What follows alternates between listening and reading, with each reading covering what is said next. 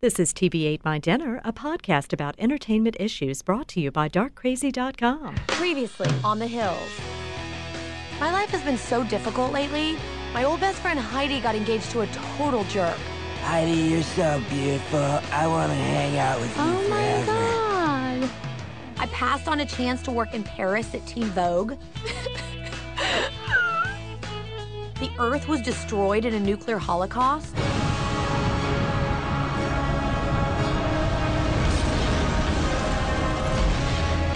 But worst of all, Audrina started dating this really lame boy, and it was getting between us.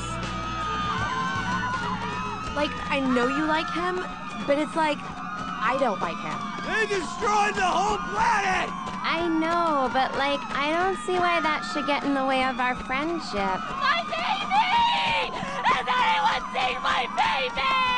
I don't want it to either, but at some point, you're going to have to choose. We're all gonna die!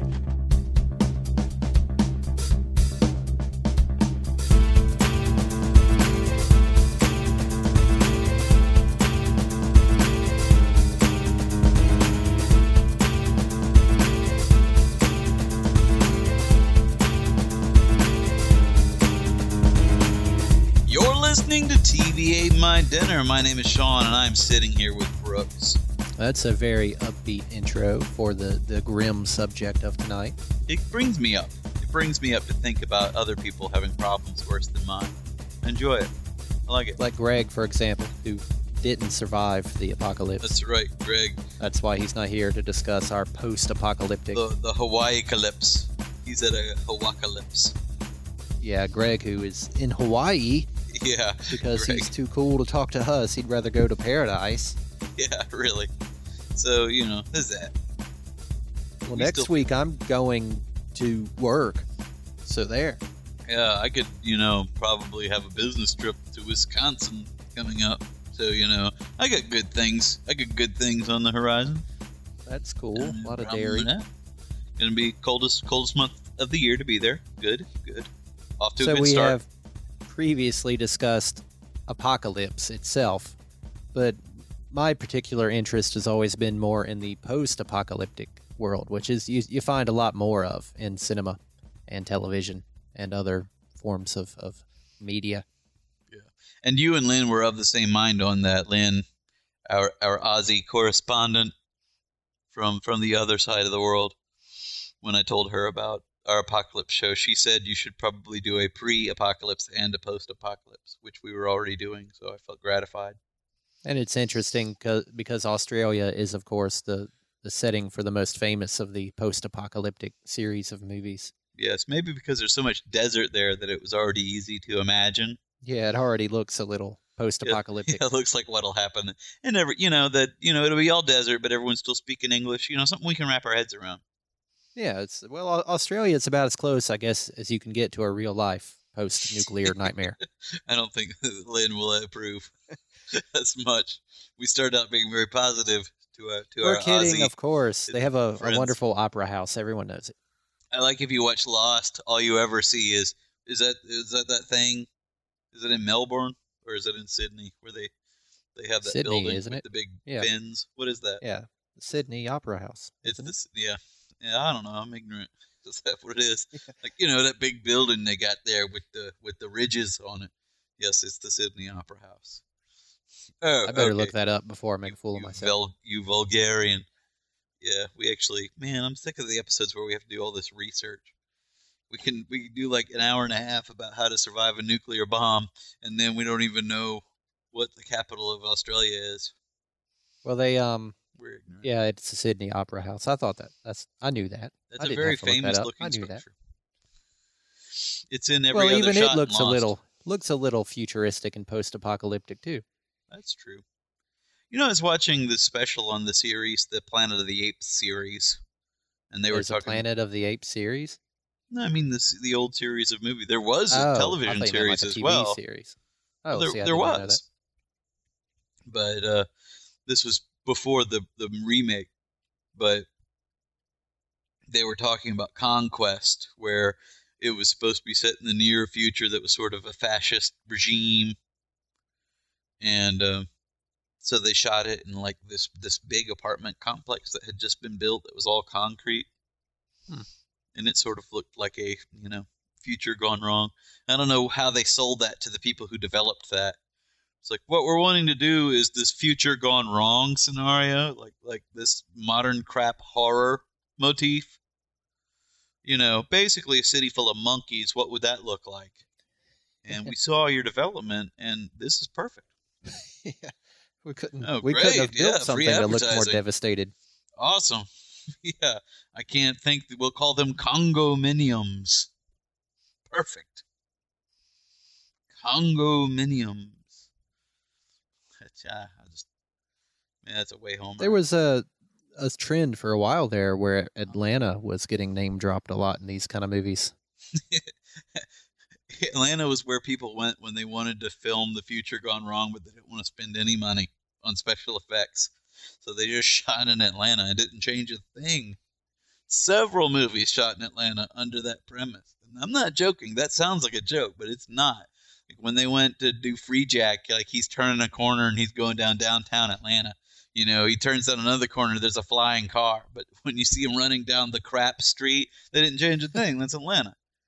RoboCop 3, like when they're tearing down the tenement slums of Detroit to, to build like this fantastic new city, Atlanta. They do anything.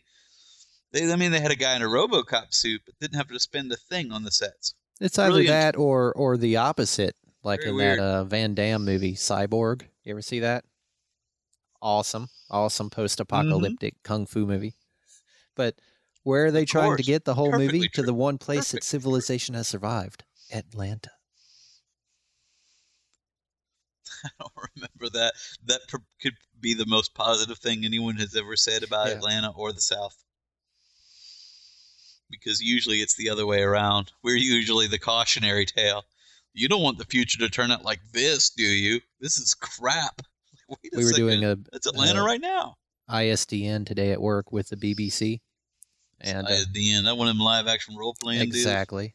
No, it's uh, They're like them vampires. It's it's a it's a form of it's hard to explain. it's it's when you do voiceover work and they send it through phone lines, but it's not phone quality. It's studio quality, but they just use phone lines and a lot of the That's neat. stuff you'll you'll hear on commercials and stuff is recorded that way. Anyway, I don't I believe that the the radio the, that poetry show that, that my buddy Joe Milford Yeah. does, the one where we did the poetry reading, where I did the poetry reading. I think that's what they did because they had like where like it, you phoned in and it went into like a, a sound. Yeah, but see that was still phone quality because I actually listened to that. This is no this this would you never know that this was over the phone. It's it's studio quality. They just use phone lines the way a modem would use a phone line. So a lot of times if you're listening to live radio and they're talking to someone like from LA, it's blah blah blah, and it sounds like a doesn't sound like a phone. That's what. Anyway, at any rate, I've seen. uh, we were talking to the BBC today, and, and the guy was explaining, the engineer on the other end over there was explaining to someone else that someone was in Atlanta, and he's like, he's in Atlanta, and it's in Georgia. And I was like, Who doesn't I was know? like, you don't know where Atlanta is? Well, I didn't. We had to look up the Sydney Opera House, so we're no better. But we knew it was in Sydney. Not at first. Hence the name. That's why we looked it up. Remember? Like, is it in don't- Melbourne? Don't make me rewind this very episode and Look, it, it should be clear by now, and I also get called out by Lynn on this. I do not listen to what I'm saying, ever. I do not think about what I'm saying. I do not listen to what I'm Yeah. saying. I I do don't not say what. I'm saying. All right, I have a standard to what I listen to. All right, I don't listen to stuff like this. I don't like podcasts. When people are like, "What do you think of when you listen to your show, Sean?" I don't like podcasts. I'm sorry, I don't. Yeah, I don't have time for that kind of. I don't. When when I'm on the radio, uh, maybe I'll listen to me, unless I'm live, because you know there's a logistical issue there. But you know, if it's recorded, I'll listen to it. Maybe. Radio's kind of dead too. but we'll get that sometimes. Like Lynn's real good, but sometimes also people will reference things we've said on the show. Like, really, that's very interesting. You said it. Hmm. Interesting. Superlative. I couldn't agree more. Nice. When in Rome, it's very Ron Burgundy. Yeah. I'm just reading the teleprompter here. Oh, I don't know what it's saying. It really, I feel that way sometimes. And because it's not that we don't remember, I do remember. I'm making fun, but I do remember things we said. But we do. I don't sometimes things from our actual conversations pour over into the show, and I don't remember things we've spoken about that may that may have gone into the show, or sometimes we spoke about something while recording a show, and it may or may not have made it into the final cut because we do edit Yeah. episodes. People are still surprised to find out, but but we do. I'm making fun, we- do. Oh, yeah. appreciate it. Uh, No when doubt. people reference something. I'm glad somebody I you know is paying attention, keeping it, keeping it. Like that's that's Somebody's to the fire, glad someone listens to this us crap. get away with saying whatever. Yeah, good thing. yeah, we're gonna get letters. All right, I got to give my quick review of Zombie Strippers. Yeah, I tried my best to see this before we talked about it on the show, but it's going. I'll get it days later, so I'm not sure if that's good or bad. Well, do you want me to wait? You want to hold off? No, I can. uh, You from what you said, it's not going to require both of us. Yeah, it's it's not something I would recommend unless you are a hardcore zombie, want to see everything kind of movie, Hardcore zombies. That's what zombie strippers is all. about. or if you are a hardcore Jenna Jameson fan, I guess. Yeah, unless you're a f- fan of Jenna Jameson's hardcore, which may not be the same thing. You might not no, be getting. there is no actual hardcore in this. Oh, really? but no. Oh, What you thought there was like actual no. hardcore but- porn? so I I thought the opposite. But What? All right, let's start over. What now? I thought you were saying there was hardcore. You're saying there's no, no, no, no, no. actual hardcore, which is what I was No, saying. there is no hardcore. But the I will say that the gore in the movie is is impressive. It's kind of hardcore. And if, if there's one reason to watch this movie, it's because there's some pretty gruesome, fun gore scenes in it. That's kind of fun. And, And a uh, little. but Did we, we get some nudity in it? Oh, just so much. Kind of like uh, what I've I've never seen Showgirls, but what I've heard about Showgirls, like Melissa and other people have told me, is that by the end of the movie, you're just kind of tired of seeing them naked because they're naked so much. Wow. That's kind of like this. You don't even notice after a while that they're walking around naked because it's just you know they're always naked, so you don't pay much That's attention. not about very. Impressive, Covered, to be honest, because they're that's so exactly covered in blood and stuff that you don't even notice after a while. on a, and on a, a somewhat unrelated note, or I, I, it's not unrelated, but I don't want to go too deep into it. But you know, we talk sometimes about this movie that we made, this B movie, this Z movie that we made in Tate Manor and in the Tate Mhm. House. It was terrible, but it was one of those where they were trying to be a horror movie, so there was just like nudity and the girls were naked most of the time, and it was like that where you really just you don't think so, but but you get tired in a, in an awful hurry of women walking around naked. Even in you know even real life, when you think, oh, we're gonna go film a movie and there'll be naked ladies. Ladies They're not ladies, but I'm being, I'm, you know, being nice. I'm trying, I'm trying, even though I'm saying I'm tired of seeing them naked. But I'm just saying, you know, that gets old. I think that's why porno is not as fun because you do want, you know, you want a little bit of the mystique. You don't want everything put out there all at once. Well, at any rate, the the nakedness is certainly not a good reason to watch this movie because that's it's you know what what makes the movie to me is the the absurdity of the concept, and then the the gore is pretty impressive, and uh, Jenna Jameson actually the the me, the head stripper or whatever It's as true. a zombie That's is pretty scary. The other girls, when they become zombies, the other strippers, not not so much. But she's actually pretty freaky in some parts. Uh, I think because she's kind of abnormal looking anyway. I mean, I don't want to say that in a mean way because I'm sure that one of her fans will get mad at us. But you Yeah. know, she's had a lot of work done, and her eyes are kind of really large and spaced apart, and so she has a kind of an alienish. She doesn't look like the girl next door. She looks just a little bit foreign anyway. I do like how this began as a compliment. she gives a really What good performance because she's kind of freaky looking and weird, and her eyes are messed She's up. a little zombie like anyway. yeah, no, but she like a actually real zombie, as close as she close as is come. the only one in the movie that pulled off any kind of scariness at all. So I will give her props on that. She, I don't know about her skills as an actress because there there really weren't that many lines for her to say in the movie as a normal character. So, but as a scary character, she she does a pretty decent job. in comparison to the other girls. So it's not just that anyone in that makeup would have been scary because the other girls have that on and they're not scary at all. So it's supposed to be funny, and it's also got tons of weird political. It's like a political parody, where at the very beginning they're talking about how Bush has, you know, began his fifth term and he's abolished the Senate and all this other nonsense. And I like that. What an interesting video. the zombies were, well, the zombies were created by Cheney Company and all this other kind of stuff. You know, I mean, just tons of that kind of nonsense, and it's supposed to be funny. They got a little team of of zombie soldiers called the Z Force or Z Team or whatever, and they're oh, it's just embarrassing how not funny these guys are. I hate in these movies sci-fi originals, and this to me really felt like a sci-fi original, except that it had, you know, violence and language and nudity in it. Well, that wasn't cut out. Sci-fi originals do yeah, have I guess as so. well. This would be a perfect sci-fi original if they could find a way to blur it out and stuff. Which they it, it had that tone Lord, where the Z Force Army team were just, you know, they all had long hair and they all looked like they were about 19 and they were all kind of overweight and didn't look like soldiers in any conceivable way. The one girl on the team was always wearing a shirt tied up so you can see her stomach and she had, you know, fake breasts and everything. I mean, just ridiculous.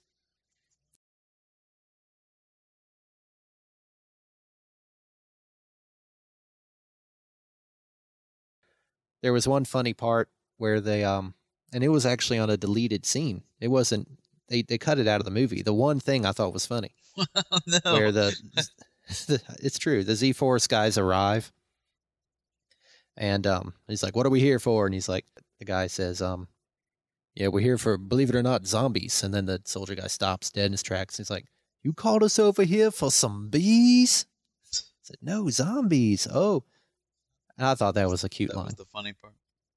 That was the funniest line to me, and that got cut out of the movie. Oh no, I don't know why. Why couldn't they keep keep that one line? I'm guessing because it wasn't funny. Well, it was. Anyway, so don't waste your time with it, I guess, unless you're just going to watch it knowing that it's it's. Yeah, because if it were on sci-fi, you trying wouldn't to get be to see any nudity, and that would be annoying. I don't like movies that try to be funny and and are campy, so they're not. I guess it's hard to pull off camp intentionally, like Jason X and stuff like that. I think is funny. In places, And uh, Jason versus Freddy is awesome. It's really funny. And, and some of the the later Chucky movies, like Bride of Chucky and stuff, they pull it off. But but really, it's rare to find a movie that's legitimately funny and intentionally campy. I think you have funny. to You know have funny people trying to be scary, like you know, Evil Dead. Those guys weren't funny by accident; they were actually funny, but they were trying to make horror, and they you know made it slapsticky, and it worked. But if you're trying to be slapsticky because you want to be like Evil Dead, that's not going to work because Yeah, you I don't to think you can fake be funny. You can't fake funny. Like I, there, I couldn't stress this enough. uh, You know, you can be funny by accident, but you can't fake funny. Like there are things that you may be trying to be serious, and then you end up doing something funny, but it's still legitimately funny. But you can't just think, "Oh, I should do something funny right here," and then have it be funny. That's where the '80s went, you know, with all those action movies where the one-liners got so popular, and then they were just saying stupid things in the middle of every scene, and it was so Yeah. obnoxious because there was literally a point where they wrote in the script somewhere, "Say something cool." and then they came back later and tried to fill in the blank. It was like uh, it was like right Mad Lib's version of screenwriting. Even even Arnold Like- fell into that a couple yeah, times. really, the where they of the shoot a guy and just go "Weena." I'm sorry, the line it just said pick a noun. Maybe where he kills the alligator and he's now. like, "Your luggage." But that that's not a good at line, ya. dude. The- That's one of his worst movies. What is that? Eraser. Yeah, you've been erased. Yeah. It's fun to do that line, which but is a terrible. Your luggage. No, you're tough. You're tough talking an alligator. That's hard. That's hard. and Arnold, and that's Arnold, the king of the one-liners. Yeah, but he never he didn't write any of his awesome. I know. I'm just saying that if he can't he, pull he it off, it's not a good line. one-liners. Oh, he did some terrible movies. That's not even the worst. If you want to hear the worst Arnold one-liners, which might be some of the worst one-liners, period, You gotta watch The Running Man. Oh, yeah, I'm not even sure there was a script for that movie. that's a good movie though. I like Running Man. No, watch it. it's a fun one, and I guess in a way, it's not a post-apocalyptic, but it is a future gone wrong. yeah, movie. it's definitely a dystopia or something. It's Yeah, I- would say yeah. If you want to say one of the versions, uh, we were going over in the last episode the different versions of apocalypse, the different kinds, and we didn't touch on this one, but I think a government apocalypse is a genre that gets touched on. how do you mean? You could call, well, the dystopian future, like you said, that where it's not like either it's post-apocalyptic and somebody took over and you know a new government formed and civilization has gone completely awry or it's just in fear of an apocalypse that happened like in v for vendetta Oh, you know especially the movie v for vendetta because it was trying you know it was allegorical to some of some more modern political turns but that was what happened in there where they were playing off of people's fear and this totally fascist regime took over remember that movie Fortress with uh Christopher Lambert? yes That i guess that that- would be also a government a government apocalypse Yeah. dystopia they lock people up for Oh, having babies. count. It's yeah got red. Fortress is actually on my list. from the now that you 70s say that Fortress, I've I wrote. Yeah, that's Kurtwood Smith, I believe. Am I? I'll take your word for it. I don't know.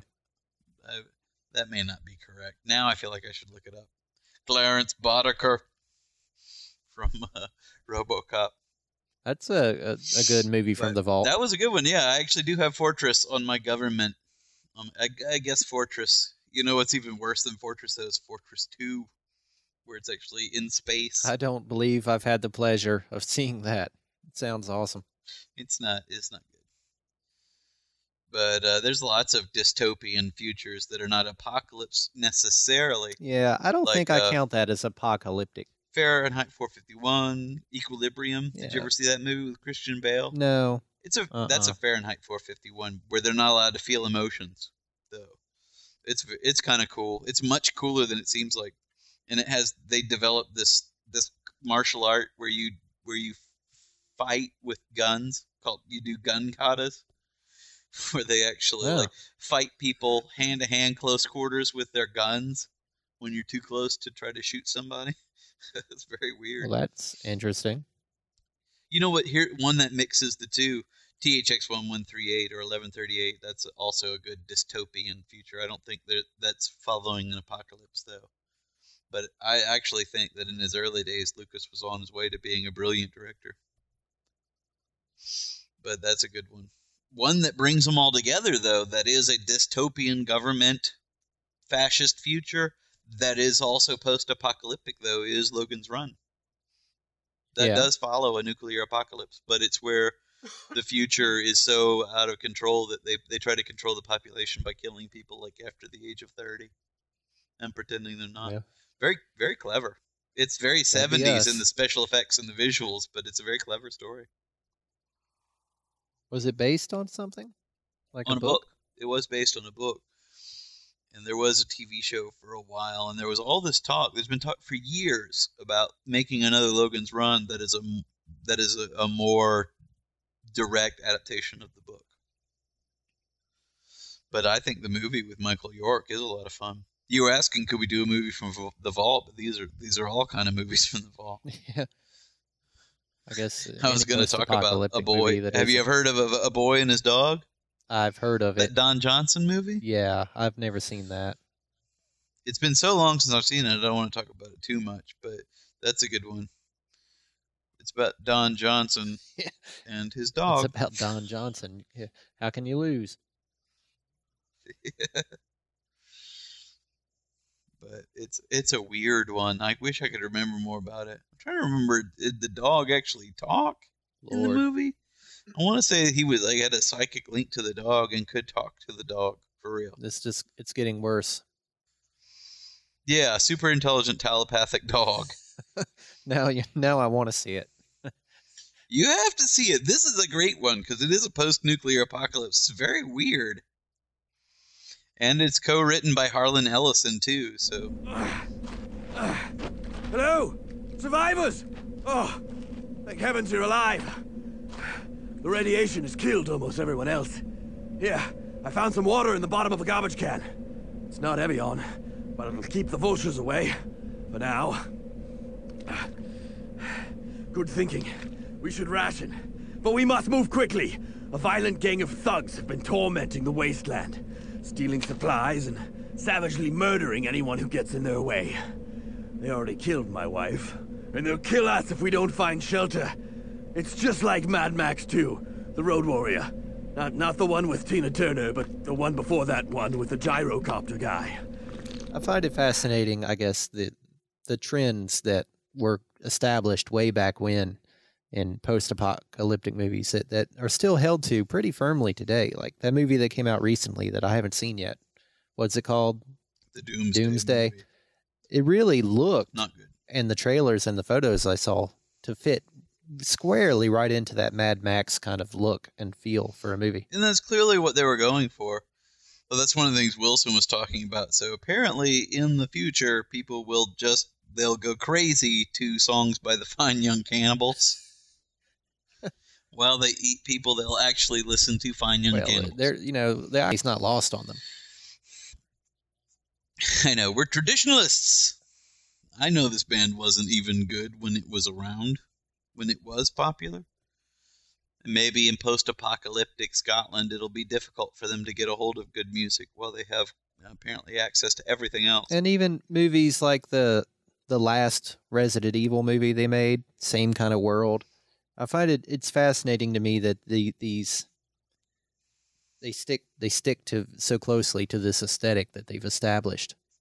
There are certain things that uh, apparently and even Waterworld follows this to some degree, even though instead of desert, which all the others are in, it's it's water, a desert of water. But there there are certain things that if you're gonna Where he goes to the base of the ocean to find planting soil, but that it wouldn't be so full of salt that you couldn't possibly plant anything there. It's ridiculous. That they wouldn't develop hydroponics, which we have now. Also ridiculous, and that Man, he somehow has like a little machine that will convert his urine to drinking water, but they don't have a process of desalinization. we so could they go on for weeks What is it? about how bad Water World is. That's a whole different episode. Don't I mean that stuff you're talking Yeah, about? the, badness of the that stuff movie you're is talking about is, is small. Let's That's just- chump change. There's much bigger problems in that movie. yeah. Like like the oil tanker, for example, like that that they the live on and and apparently never run out of fuel for. At any rate, um, if you're gonna live in a post-apocalyptic world, and I'm assuming this was a nuclear exchange that created this world, and somehow the radiation has all passed, and now it's just a matter of getting on with it. There's certain things that you just apparently have to do, like you have to grow some kind of funky, weird haircut preferably a mohawk, but you could just do a lot of weird braids. I think in Waterworld he's got the braid thing going on where he's just got random long braids mixed in with short hair. Yeah, the body art, the tattoos, and the piercings that starts to become something you I can maybe understand that with tattoos that you're branding yourself because a lot of these guys will belong in some kind of cult or club or tribe, I guess, after the civilization breaks down, you know.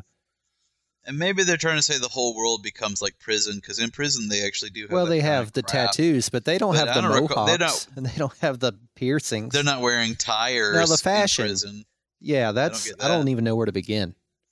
You have to have as many random Yeah, really, layers of that comes- nonsense on you as possible. I guess they're saying That gets on my nerves. That that's the Matrix thing because it's like you guys could build a spaceship that Yeah. flies around the core of the Earth, but you can't make a damn Or you can't shirt.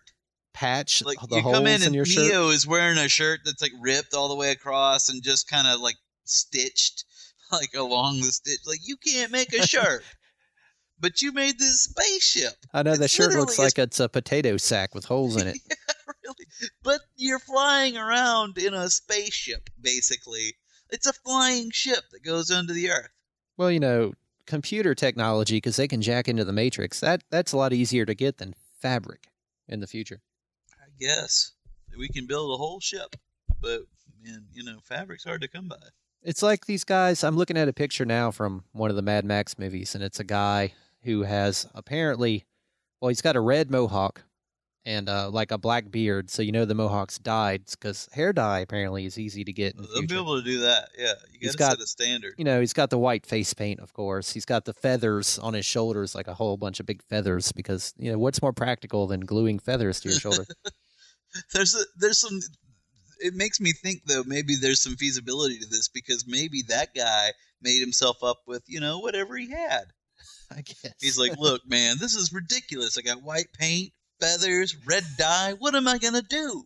Like, look, man, make it work for you. Make lemonade, okay? Well, he It's also a has post-apocalypse. Not everybody has red dye. what appears to be like football pad shoulder pads that are like painted black, and they've got grenades hanging off of it. And he's of got like what a what a five year old would wear to school if no one would stop him. Yeah. Is how the Mad Max decor develops. and he's got gauntlets. Where did he find gauntlets? I live in a world now where I can buy anything I want, and I don't know where I'd find gauntlets. Maybe in the world of Mad Max, the only place left standing was the flea market. You know I how sometimes think expensive? that if it goes down and I need like some medieval weapons and some weird stuff like a crossbow and some swords, I could go to the flea market. I could get that stuff. If I want a Thundercat sword, done. Anything useful? No. Like so maybe maybe somehow when every everything else got carpet bombed, the flea market was still standing. the whole world just becomes a flea market, I guess. That's their theory. Just becomes one big swap meet. All the good stuff is gone, but all we have left is the crap. You know how? You know, the only movie that really did that right, even though this movie wasn't good, was that was George Romero's like Land of the Dead, oh, where yeah. it was like the rich people just hold themselves up and kept all the good stuff, and that's what makes you think that's how the Mad Max stuff happens. that made sense. that's what happened in Doomsday. In Doomsday, you know, they have like a, some kind of plague, and the rest of, it's in Scotland, and the rest of the world just walls it all off and quarantines them. Australia wasn't available. yeah, really. Australia dodged the bullet on that one because it's not landlocked, I guess, or not close enough. But in in that, you know, they just wall off the part that's bad, and that it becomes like this forbidden zone. And I forget it's it's so Escape from New York is what it really is, because what happens is they they end up needing something from this forbidden zone, and they send what's her face off to go get it. So really, I didn't really think about it, but it's totally the plot to escape Yeah, escape from New which York. Which is also kind of a post-apocalyptic look. yeah, it's a micro. It's a post-apocalypse in a microcosm, where they created one. So I guess in any what we're saying, apparently not we, but what Hollywood is saying that if, in their opinion, if society ever breaks down and there is no law and order, this is what things are going to inevitably look like. There's no getting around it. Everyone's going to have Apparently. mohawks. I have no idea how they arrived Yeah. at this conclusion. it'd be interesting to find the first appearance of this kind of stuff. And because even in Escape from New York, they were sort of dressed like that. Like you're the two, K eh, number you one. You know how expensive leather is now, and yet in the future, everyone can, is wearing it like it's nothing. Everyone has yeah, fitted leather outfits. greasy weirdo. Another thing you have to do, and I mean, we could go on about the fashion for for days. I'm looking at a picture now of Tina Turner from that other Mad Max movie, and she's got this like full out chain link chain link dress that's got just layer after well, layer, and she's got hoot, those huge crazy earrings. You have to get yourself some kind of transportation, obviously. Yeah, how are you going to get across the desert? And um, the best thing to do is is to trick out some kind of dune buggy, put spikes all over it, Yeah. fencing. She finds some fancy brand new car though that they were trying to product place. I guess. What kind of car is it? Some BMW or Mercedes or something that she gets know. hold of in that movie? That's that's really it's in the lame. commercial. That's not at all post-apocalyptic. It is is t- totally lame I mean, because everything else is uh, totally apocalyptic. I mean, that movie does it all because she ends up in the like Mad Max style. We're eating people for no reason and we're dancing to Fine Young Cannibals while we're wearing tires or some crap. And then she escapes from that, and because they're in Scotland, she gets to like a place where the other clique is holed up in a medieval castle and they're pretending to be knights. That is stuff. awesome. You would think so. I don't know where it went wrong, but you'd think so. It does sound like they had all. Sounds like they had all the right Zombie movies do this too, where you'll you'll get a vehicle and and you'll armify it. I know that's not a real word, but you'll you'll put chain link fence You'll all across the AT windshield. You'll put it. spotlights on top, some kind of mounted weapon. And well, what's interesting is they accessorize the cars the same way they accessorize themselves. They put lots of needless junk all over them. Yeah, apparently, like the only people who will survive have no actual taste. It's like I found a bunch of neckerchiefs. We'll tie it around your pants leg. What else are you gonna do with them? Yeah, what are you telling me about it for? Like nobody likes to accessorize more than post-apocalyptic zombie weirdos. Another thing you'll notice that they all Oh, do, man. it se- seemingly, is they always hook up with either like a small person, you know what what some would call a midget, or or a weird little kid, Yeah. like a feral child that doesn't speak English or anything. Which Mad Max does both. Mad Max has it all. They got midgets and feral kids and everything. I like how the the kids are always just filthy, because I guess because they're wild children. Cause no, yeah, no one's there to tell them to take a bath. Even you know what's weird is in Waterworld they live on boats surrounded by an entire planet of water, and yet they're all filthy too. They can't figure out how to get any of that water on their face and clean it up. Well, eh, well, everything about Waterworld makes me mad. To be perfectly honest, everything about it is wrong. It couldn't be worse in concept. And Waterworld is, worst of all, an ecological cautionary tale.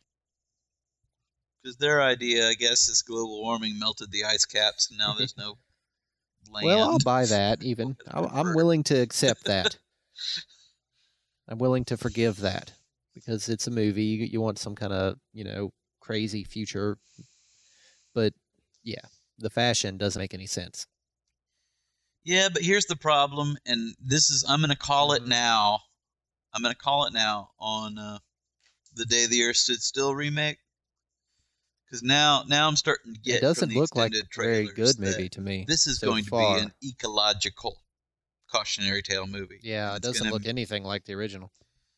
it first of all it looks like they're getting it all wrong and i'm you know maybe they're advertising it wrong but here's the take that i have on the day the earth stood still remake what i'm seeing is that the aliens are mad that we're screwing up the earth and they have sent All right. Klaatu down Keanu down to set us straight so and that could not be further from the concept of the original film.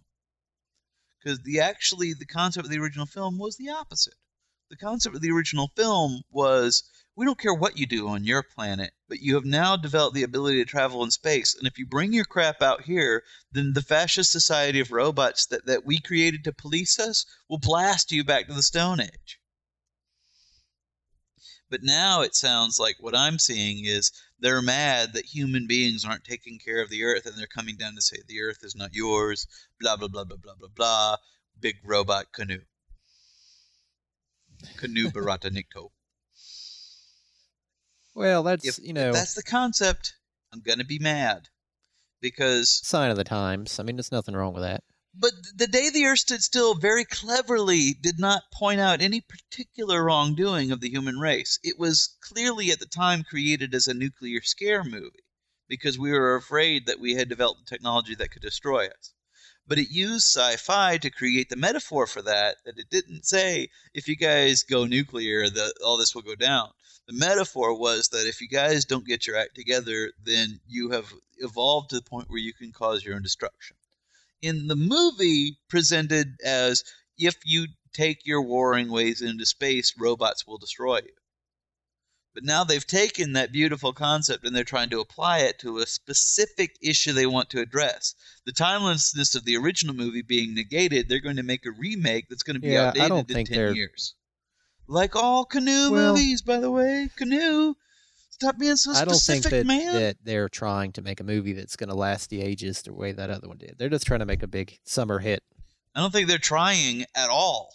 So why drag a sci-fi classic? that's why they remake- This is one of my favorite movies. Because they're not even keeping the story, so it's not that the story is something they're interested in. That it's just because people will recognize it as a name, and But but do they really recognize it? The only people that recognize it are people that are recognize that you're screwing it up. I don't know, man. I think this I started out as an earnest effort to remake the movie, and then it went wrong in a hurry. But maybe, but it's too early. I'm just making that prediction. They might have it completely right, and I'm being wrong to say that. But I, that's what I'm getting. I'm getting that that's where they're headed with it, and I'm not having it. Hear I'm me, enraged beyond words. yeah, really. It doesn't sound like it, but I am. But I, but I am fully enraged. Oh, some Lynn sent us some some apocalypse tips to help us. She actually Cool. suggested some books that I had never heard of. But there's apparently a series of books that has an an Armageddon, an apocalypse in Australia and it's a post-apocalypse and it's about all these people who survive it and the things they do and she says that it's quite clever. But apparently the first book is called tomorrow when the war began by james Mar- by john marsden. Have not heard of it. Sounds interesting though. She also keeps pushing a book called world war z that i gotta read. But it's like a zombie post-apocalypse zombie move book written by the same guy who wrote the zombie survival guide which i did not really like that much but she says it's much better. The world war i think that's max brooks wrote that. So oh, I those like are his two of her name. recommendations. What'd you call me? I said I like his name. i like a max brooks. Brooksimus maximus? Yeah, that was me in Roman times. yeah she had some bu- some pre-apocalypse tips All right, so Like- this is before the fashion gets nutty, and we pick has- up the, yeah. the feral well, children. yeah, her pre-apocalypse tips are more practical and they're also shorter. Find a place to hold up, get lots of fuel, make a battle van. I like all good tips. All good tips. All uh, things we've covered. we need to expand upon that now. What what what entails a battle van? We could probably do a whole episode on this because this is complicated. I did like the idea in the Dawn of the Dead where they just put slits on the side so they could stick chainsaw Yeah, out while they're driving by. That's pretty brutal. That's a good. That's a good idea. That's very practical. Because really, the only thing else they do that you that a normal person might be able to do is just reinforce it with what other other kind of metal they can find. yeah. Like I said, just put chain link fence all across your windshield. Yeah, who knows? That's a good tip. Chicken wire. People could do that. I mean, it doesn't have to be nice looking. You know, it just has to hold up under under pressure. You know, it has to not get caught in the wheels while you're trying to drive. You know, these are things you got to think about. I'm not all that convinced. You don't need to get all A team. The A team were always. I don't know Yeah, why. I'm not all that convinced personally that a chain link fence would would provide any protection at all. That stuff's not very strong, really. But that's just me. Never mind. Yeah, depending on the scenario, she does say you know getting a mohawk might help you fit in with the crazies, but if they're not everywhere, you might get mistook for a crazy by some government type and get shot. I say So really ought to go with the little bit you shaved head because with that you can fit in with the crazies or the military guys. You can kind of swing it both ways. she was uh, about doomsday she said you could find an old castle to hole up in but you have to avoid getting caught under some kind of lunatic who wants to be your lord and master which also seems to happen in in post-apocalypses like apparently movies say we'll be so starved for leadership that whatever weirdo steps up to the microphone Yeah. will become the lord of I liked everything actually in uh and then in, apparently uh, you have to avoid the Postman. You ever see that movie? It's it's all right. mm-hmm where you said he used to no, sell I like the part where they run into Tom Petty There- and uh, he's actually playing. They never say Tom Petty, but they're like, "Hey, weren't you?" And he's like, "Yeah." So they actually make it out like he is Tom Petty or whatever. I like the idea that he becomes the leader because I do believe that that is that does that a celebrity would have a better leg Yeah, up yeah in America. If you are a, a respected celebrity, I do believe people, the average person, would probably look to you for leadership. Clearly, they would be willing any to kind listen. of recognition will be in your favor. And someone who everybody knows, you know, when if they're already so starving for leadership that they'll go with the first mohawked weirdo that tells you to eat people. They they'd probably follow Tom Petty in that scenario. So I thought that was a clever, a clever thing. The the postman is, I don't remember if it follows the fashion rules or not. I can't remember what it was like. They've got some pretty weird looking dudes, and there's a lot of desert. I don't know why they keep thinking we'll have a nuclear war that everything's a desert and people will live. The places that get made into deserts, probably everyone will die of radiation. So it's probably the only the nice places that people will still live in. Because if you're in the place that got bombed, then you probably yeah, just doesn't that stuff last like ten thousand years? I mean, it's not like it just blows yeah, it lasts over. forever. There's like still places you can't go now, you know, because we bombed That's them. where the hills have eyes, folks come from. Yeah, that's where the hill mutants come from, apparently. Government testing. She she recommends avoiding large groups, which I've always said. I actually got into this conversation. I don't, I don't, I don't want to make a political thing about it, but I mean, this really happened where, you know, trying to get good deals day after Thanksgiving, people actually stomp someone to death to get into a yeah, Walmart. well, just one guy, but it was it, it was. Well, I said someone. What do you I mean just said, one? Like some he's someone? like stomped some people. people stomped one Yeah. guy. It was more than one people. They they broke through the doors to get their good deals, and they they killed they killed the know. clerk, and didn't want to stop shopping. America, when the cops told them they had to leave because they killed someone, they didn't want to. Like, I'm sorry about that. I really am. but that- I gotta get to my. Yeah, I'm sorry about him, but the damage is done. You know, I need a plasma. Sorry, you know, but if you don't let me get my deal on an Xbox, then pretty much he died for nothing. think I went out. I, okay, I don't even know that this is another one of those where my my ignorance of foreign culture is will astound you. But I I assume that other countries don't celebrate Thanksgiving. It's an American holiday, and uh, I don't know if they're aware of the I day after Thanksgiving being called Black Friday The Black Friday. because that's when stores probably not go into because the this is such a ridiculously American concept. Well, it's the biggest shopping day of the year because it's the day. because we said Well, so. it's the day where the we made it Christmas season officially supposedly starts, and it um they have a lot of big sales and stores will open at midnight or at five a.m. and they do all these kooky Yeah. things. If if you don't watch CNN, this is how the build up. They have people stay like literally waiting. I, can you imagine that I don't go to a Walmart for any reason, but some people will actually camp out to get into a Walmart. And the reason they do that is because I there are sales that happen that morning and then they end at like eight a.m. Yes, or nine a.m. or something. Because Christmas will be ruined if everyone doesn't shop on Black Friday. That's that, according to CNN. Well, that's when CNN every year has a story about how Christmas is ruined because we're not buying enough.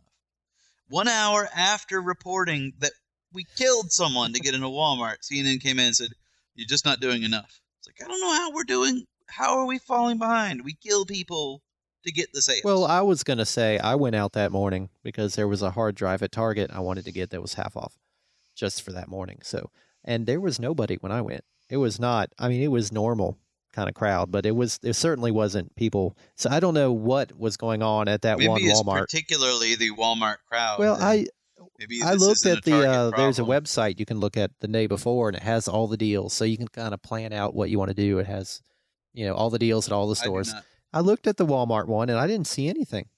I didn't.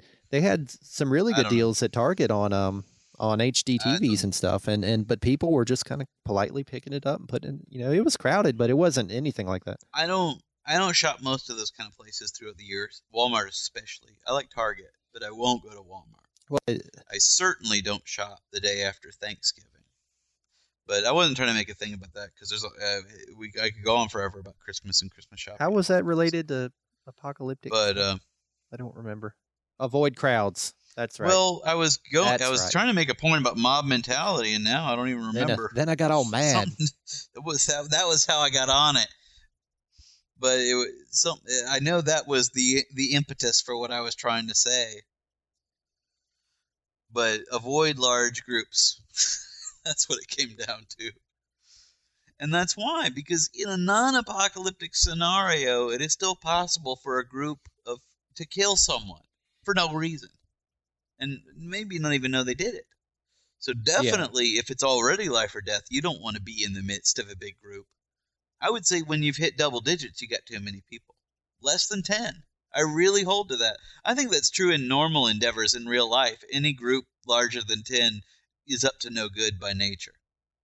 But definitely, The post apocalyptic world, though, on the other hand, to survive, it, it seems like you have to get hooked up with some kind of tribe. I think a tribe, but I still think less than 10. Because less than 10 Well, people is enough that you can than 10. bond with. Yeah. I think you can bond with people at that lev- level. You can have a personal relationship at that level. I think anything more than that, there's people that you don't necessarily know who you're hanging out with. That's a bad that's a bad sign when that happens. There could be other agendas. Then it turns survivor, you know, where they start having these alliances and plotting against people. When the group is large enough to break down into subgroups, that's when, you know, that's when it starts to get up to no good. Interesting. So I think that's something you need to think about. And, you know, also a group of 10 or more starts to attract attention, which you don't want. You never want attention. Well, I guess it depends on if- post apocalypse. If it's a zombie apocalypse, especially so because the zombies, when you're in a big enough group, will come want to eat everybody. If it's something else, you know, you don't want your group to be big enough that another group sees you as a threat or wants to assimilate you. well, what if you're you know, the kind of guy, surface it. though, that want to be the guy that assimilates the other ones, that wants to take over? In that case, you do need a big group. Well, I'm not. We're not. We're not giving tips to those guys. Screw that guy. I, if you're going to become that guy, then you shoot yourself in the head when the post-apocalypse happens, because you're no good to the world. I'm trying to tell you how to maintain your humanity when all is lost. I'm trying to tell you how to become well, you've that lost guy. me. That guy's the problem. I'm all about being that guy.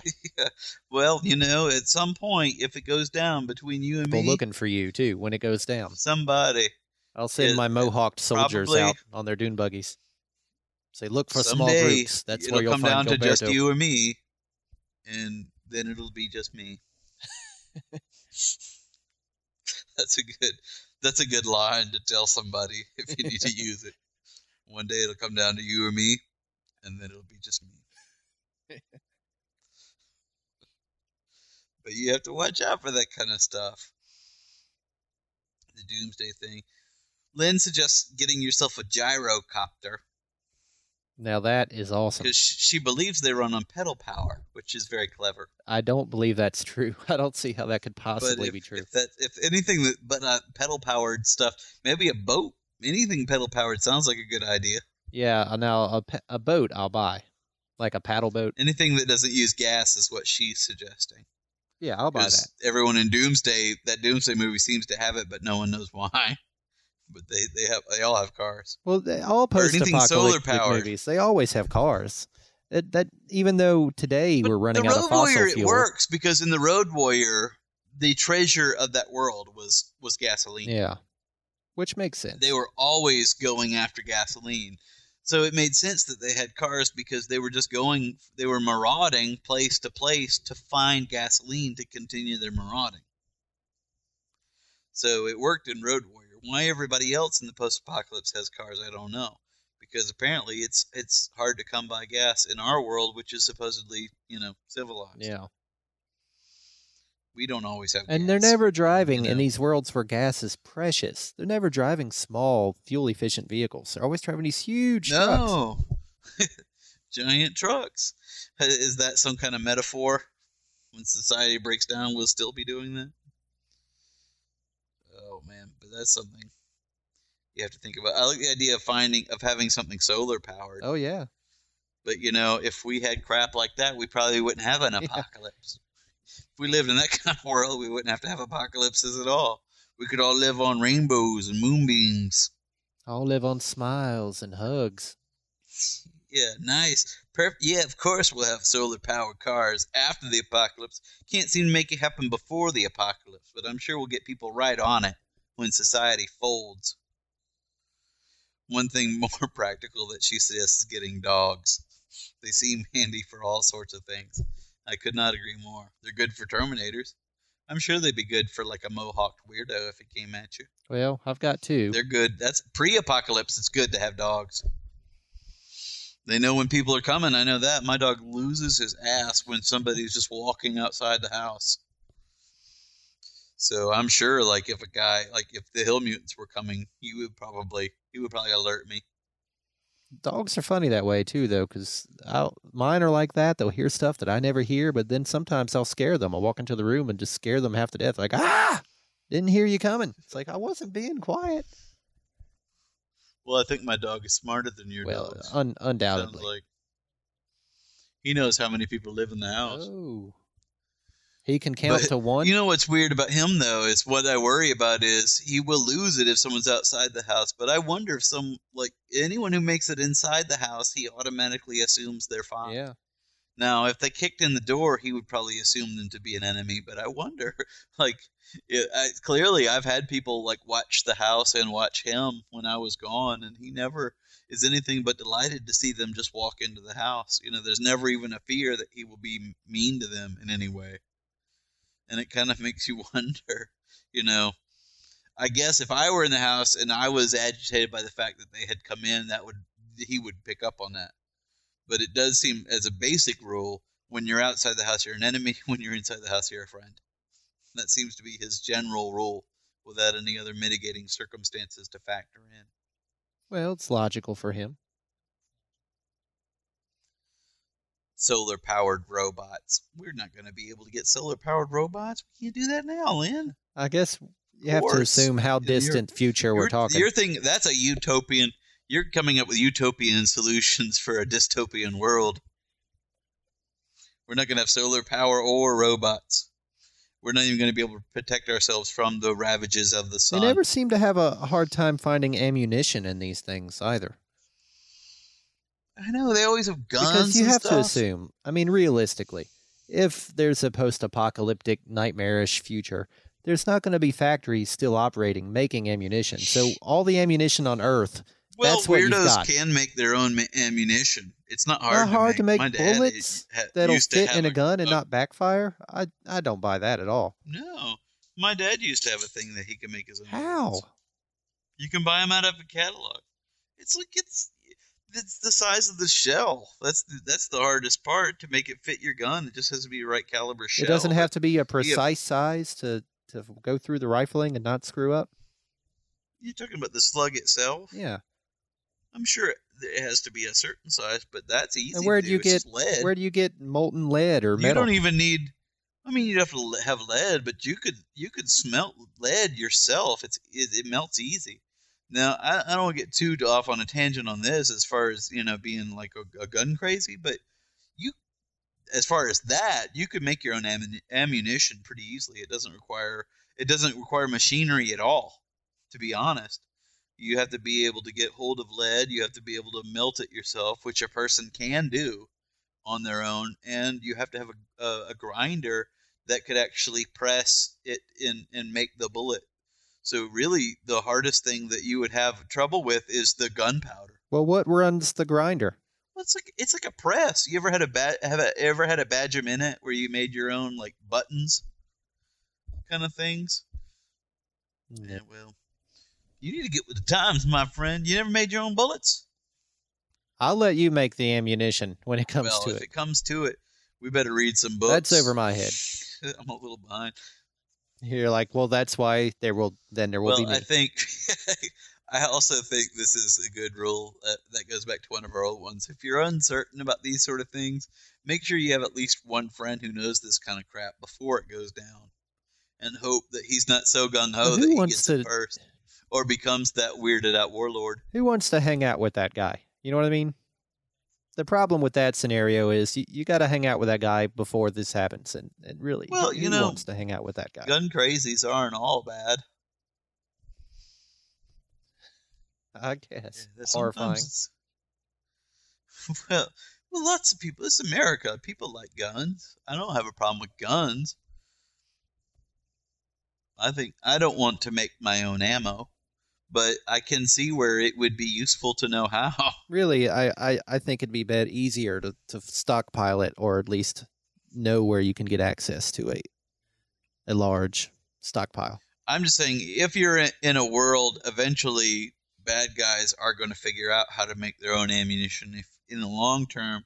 Because in the short term, guns, you're going to have enough stuff for guns if you're in the right place at the right time anyway. You know, you'll be able to get hold of bullets for your guns. But in the long term, if it becomes a feudal state, which it almost certainly will, you're always going to have to be able to keep a stock of ammunition. You'll never reach that because when all the zombies are killed off, there's still going to be all those people that are glad society went away. You're going to be able to protect against them. They're going to you're going to need guns against them more so than you did against the zombies. You don't really see a lot in movies them having trouble finding food, but I'd imagine that'd be harder to find than gas. Food, yeah, and people would be fighting over it.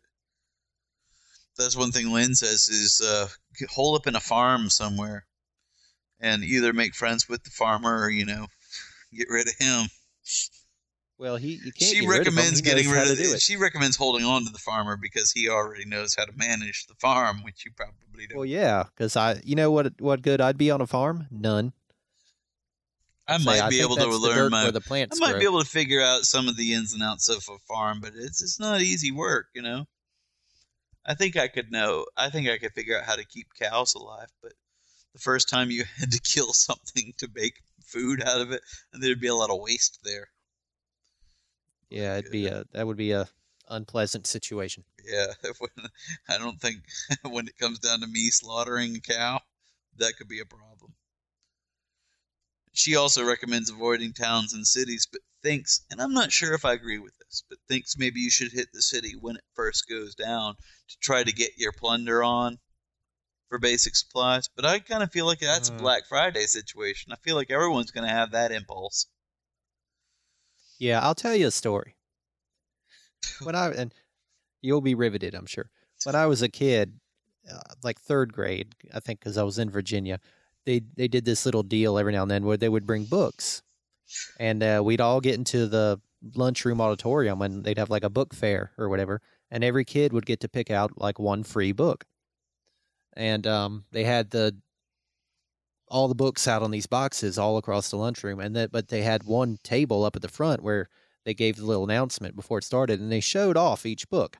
They're like, you know, this is this book. If you want it, the pile of it is over there. This is this book, and one, of course, was a, a little Star Wars book.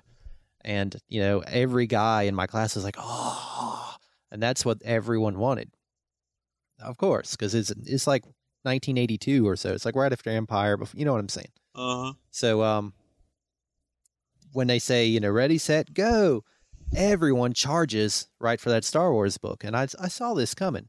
So I walked casually over to the main table and asked if I could have the copy that they were using to show off. She's like, well, you know, we can't give this away until all the others are gone. And then, you know, she and I both kind of looked over at the table. And sure enough, they were instantly gone. So I got that copy. And that's how I think you should that's the way you should think if things go down. You're like everyone's pouring into the city to get the bullets and the ammo and the guns. Think to yourself, you know, what other places are not are people not going to be thinking about that have these things? There's a William Blake line when he wrote the Proverbs of Hell. The he says, uh, "The fox provides for himself, but God provides for the lion." But somehow I always seem to interpret that fox line more often. It seems like, well, that's true, but it still seems like it works out better to be the fox most of the time.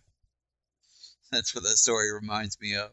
Well, you're not because you're not relying on someone else to provide for That's you. That's true. point. Exactly. You're not hoping that your nobility pays off. You're just counting on your guile to do it for you. So while everyone's storming into the gun store, think to yourself, you know, what other places have guns?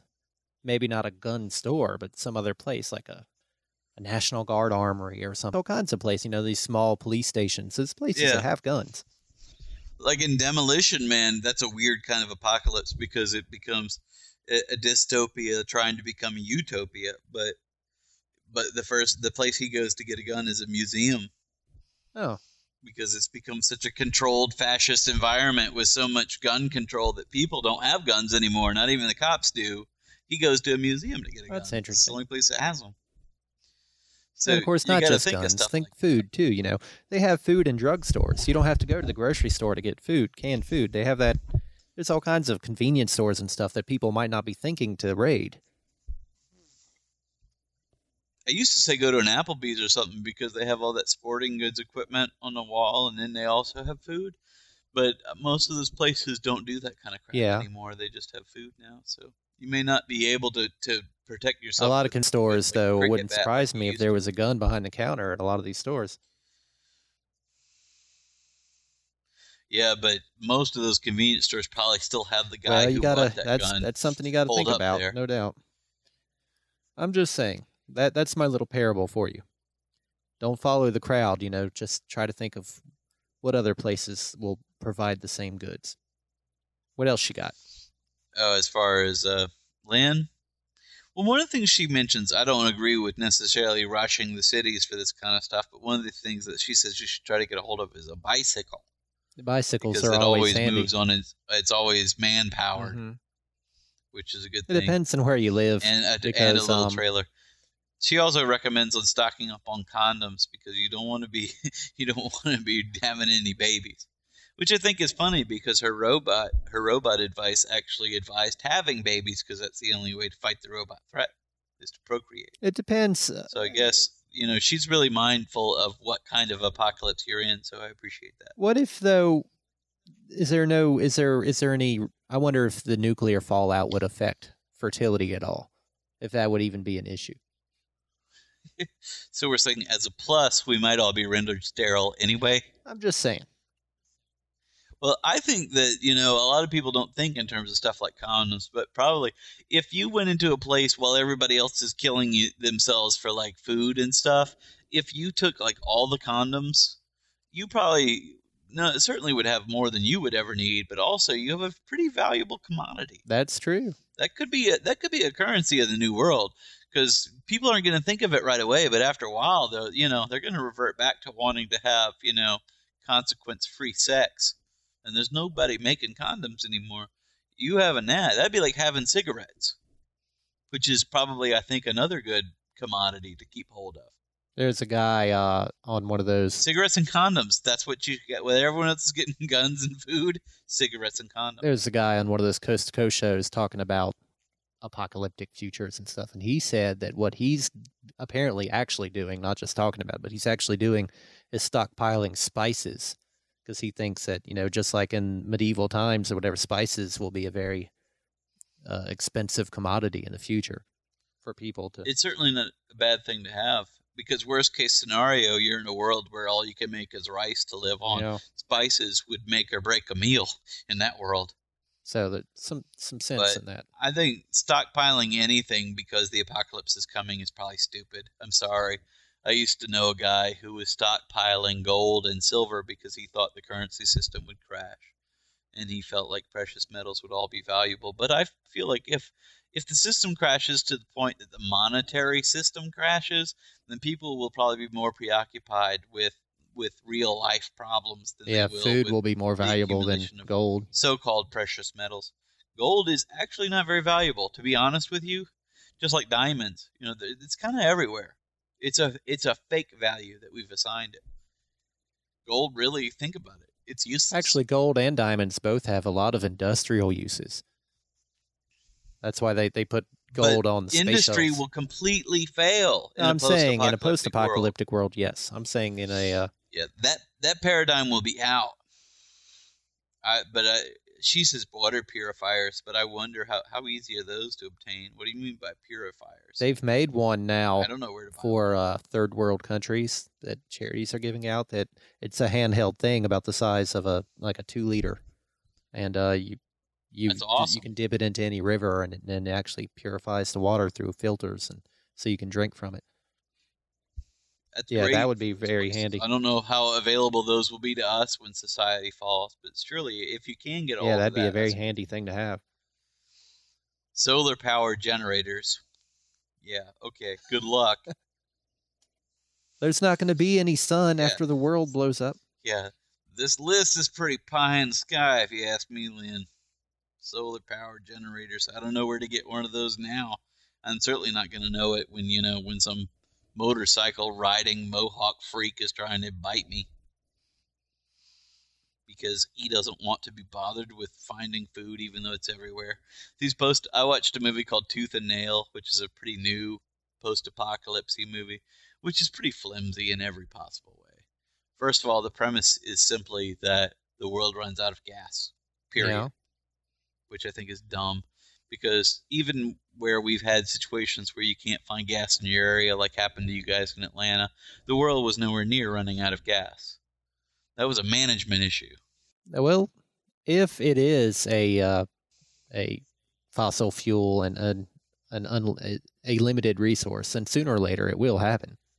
Yeah, but I'm well. We we had this argument. I still believe that the that when gas is in danger of actually being tapped out completely, we'll have plenty of time to develop one of the many alternative fuels that we already have access to. We just haven't bothered. with Yeah, the, well, the economy. I don't mean the economy of of our economy, but I mean the the the economics of it didn't make sense until it became a rare commodity because it's expensive to Yeah. develop these other So things. I think it's just now starting to make sense. How it will affect people like at our level or below our level, I don't know. But the society won't fold because we run out of gas.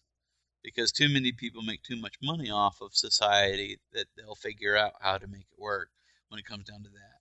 That wasn't the only thing that was dumb. The other thing that was dumb was that everybody seemed to have plenty of food and plenty of resources, but there was still this roving gang of guys led by Michael Madsen who just hunted and e- ate people for no reason. That's the thing Yeah. we're really afraid of in the post-apocalypse. We really think that we are. We think that we are like just one bad day away from half the world going cannibal.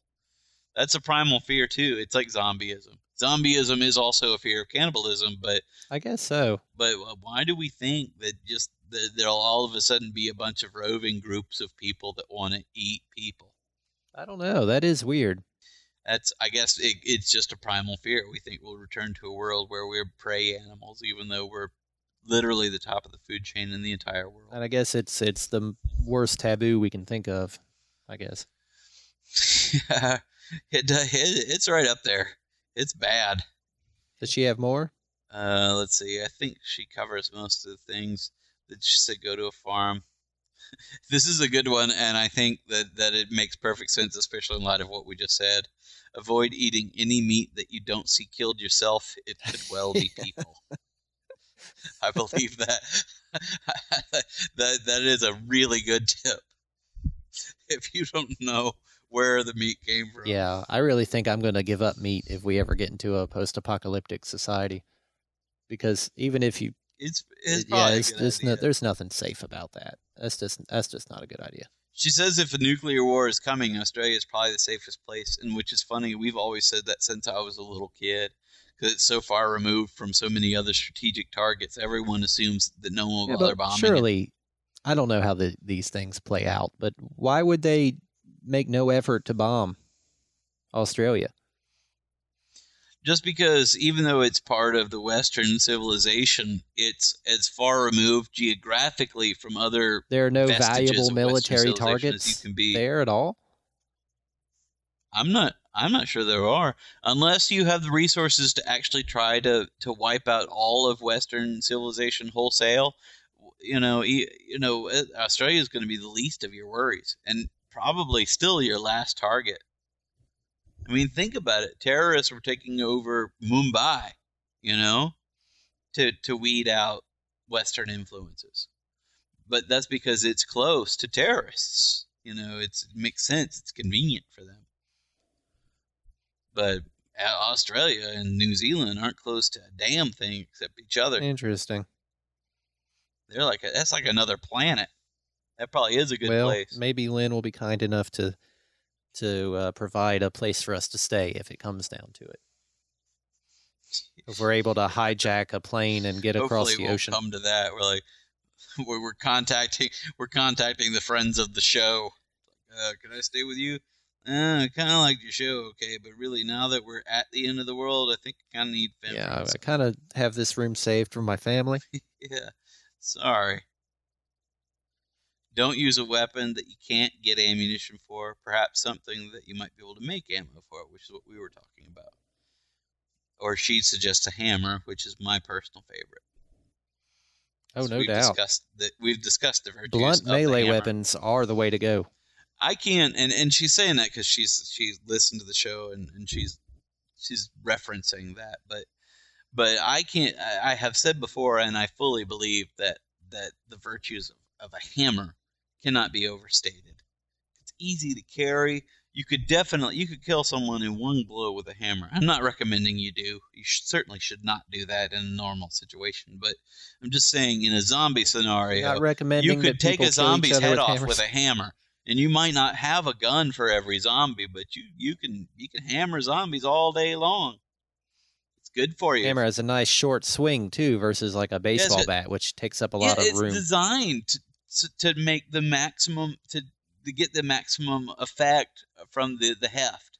You know, it's designed to drive nails through a board, so surely you know it will just screw somebody's world completely up. And hopefully that somebody is a mindless zombie, like I said. It's not, it's not an endorsement of the hammer murder, of Hammerside, as it were. Axes are probably pretty good too. Axes are good. I still say hammers are better because they're easier to carry. They're more concealable. They are. They they. or maybe a have less hatchet swing. more than Hatchet's a full good. axe. I think ham, hatchet might be the best of both worlds. Although the allure of the hammer still calls to me. I'll always love the hammer. Well, the claw hammer has best of both. The claw hammer has a blunt end and it has a, a horrifically sharp end.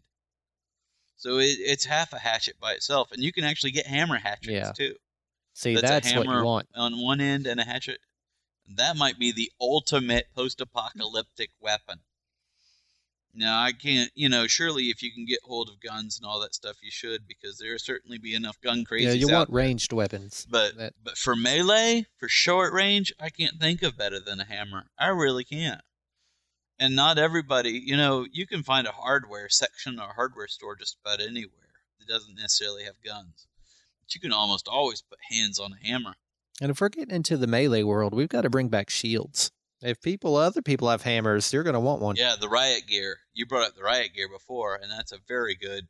If and and actually the the the zombie comic that I read, The Walking Dead, they actually do get hold of riot gear and use that, and and it's helpful to them. So I think who else? Who else was bringing that up about the riot gear? It might have also been Ben Lin mentioned that in an earlier installment about having maybe she was just saying chainmail, like because reenactors and stuff. But people were already saying the, the importance of, of, you know, practical body armor in those situations. So riot gear is a good one. Some sports equipment is good. If you're in a position and you can get that shark armor, that's pretty good. In the zombie scenario, I can't think of much better but I, even in even in uh, like if there's no zombies, even if it's just regular crazies, having that kind of armor would be helpful because they might be coming at you with hatchets and hammers, like because weirdos like us told them to. Yeah, and flak jacket would be good. Bulletproof. You can get a bulletproof vest. Yeah, and the riot gear has like one of those nice plexiglass shields. But, so these are all good. These are all good tips, and I think I think we got some more stuff going on. I think we got some more apocalypse stuff. I I would think that there's there's a robot issue that still needs to be addressed. Yeah, because like Terminator is a post-apocalyptic world of a different degree, and uh, we didn't talk about that kind of thing at all. We didn't even talk about God apocalyptics, which is a whole different kind of apocalypse.